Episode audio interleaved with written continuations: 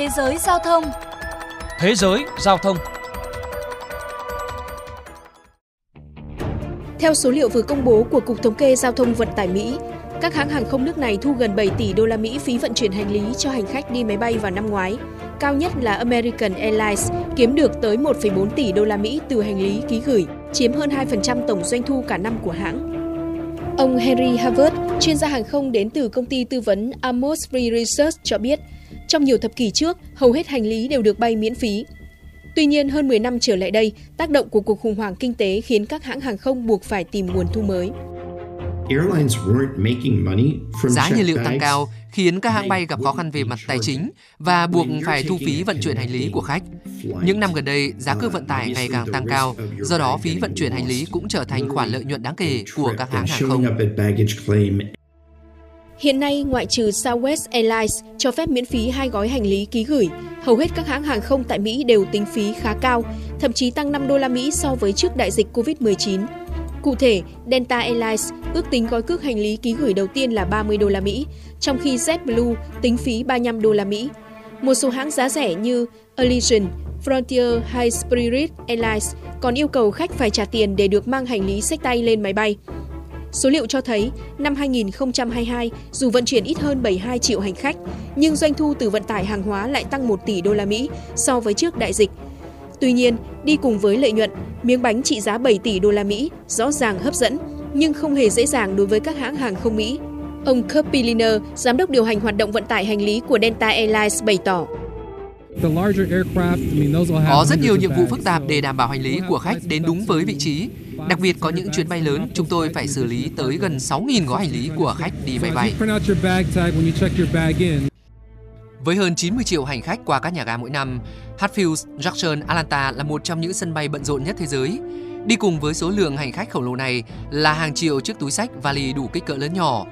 Vào một ngày bận rộn ở Atlanta, riêng hãng Delta Airlines có thể phải xử lý tới hơn 100.000 kiện hàng ký gửi. Cô Cynthia Doby thuộc bộ phận dịch vụ khách hàng của Delta Airlines cho biết.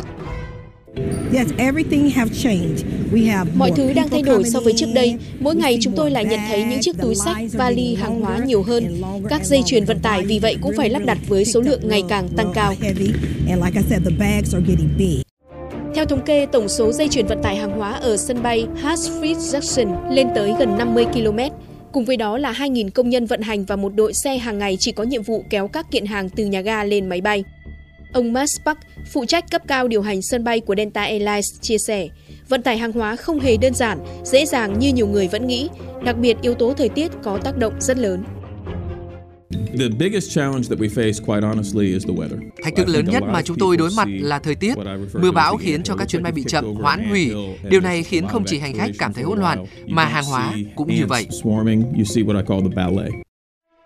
Tháng 12 năm ngoái, một cơn bão lớn đã buộc Southwest Airlines phải hủy hơn 16.000 chuyến bay. Sự cố này khiến cho hàng hóa của khách chất đống tại các sân bay trên toàn quốc. Cô Leslie Joseph, phóng viên chuyên về hàng không của đài CNBC cho biết. Sự cố này có lẽ là cuộc khủng hoảng tồi tệ nhất trong lịch sử của Southwest Airlines. Họ mắc kẹt với hàng nghìn chiếc vali, túi sách của khách hàng trên khắp đất nước. Sau đó phải mất rất nhiều thời gian hãng mới có thể giải quyết được đống hỗn độn này. Theo thống kê, các hãng hàng không Mỹ vận chuyển tới hơn 470 triệu gói hành lý vào năm ngoái. Đi cùng con số khổng lồ này, số lượng xử lý sai khiến hành lý hư hỏng chậm trễ hoặc bị mất cắp cũng không nhỏ, lên tới gần 3 triệu gói.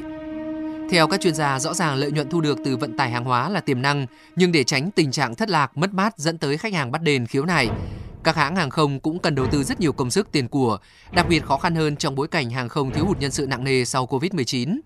Được biết, trên các chuyến bay nội địa, các hãng hàng không Mỹ phải chịu trách nhiệm bồi hoàn mỗi gói hành lý thất lạc lên tới gần 4.000 đô la Mỹ.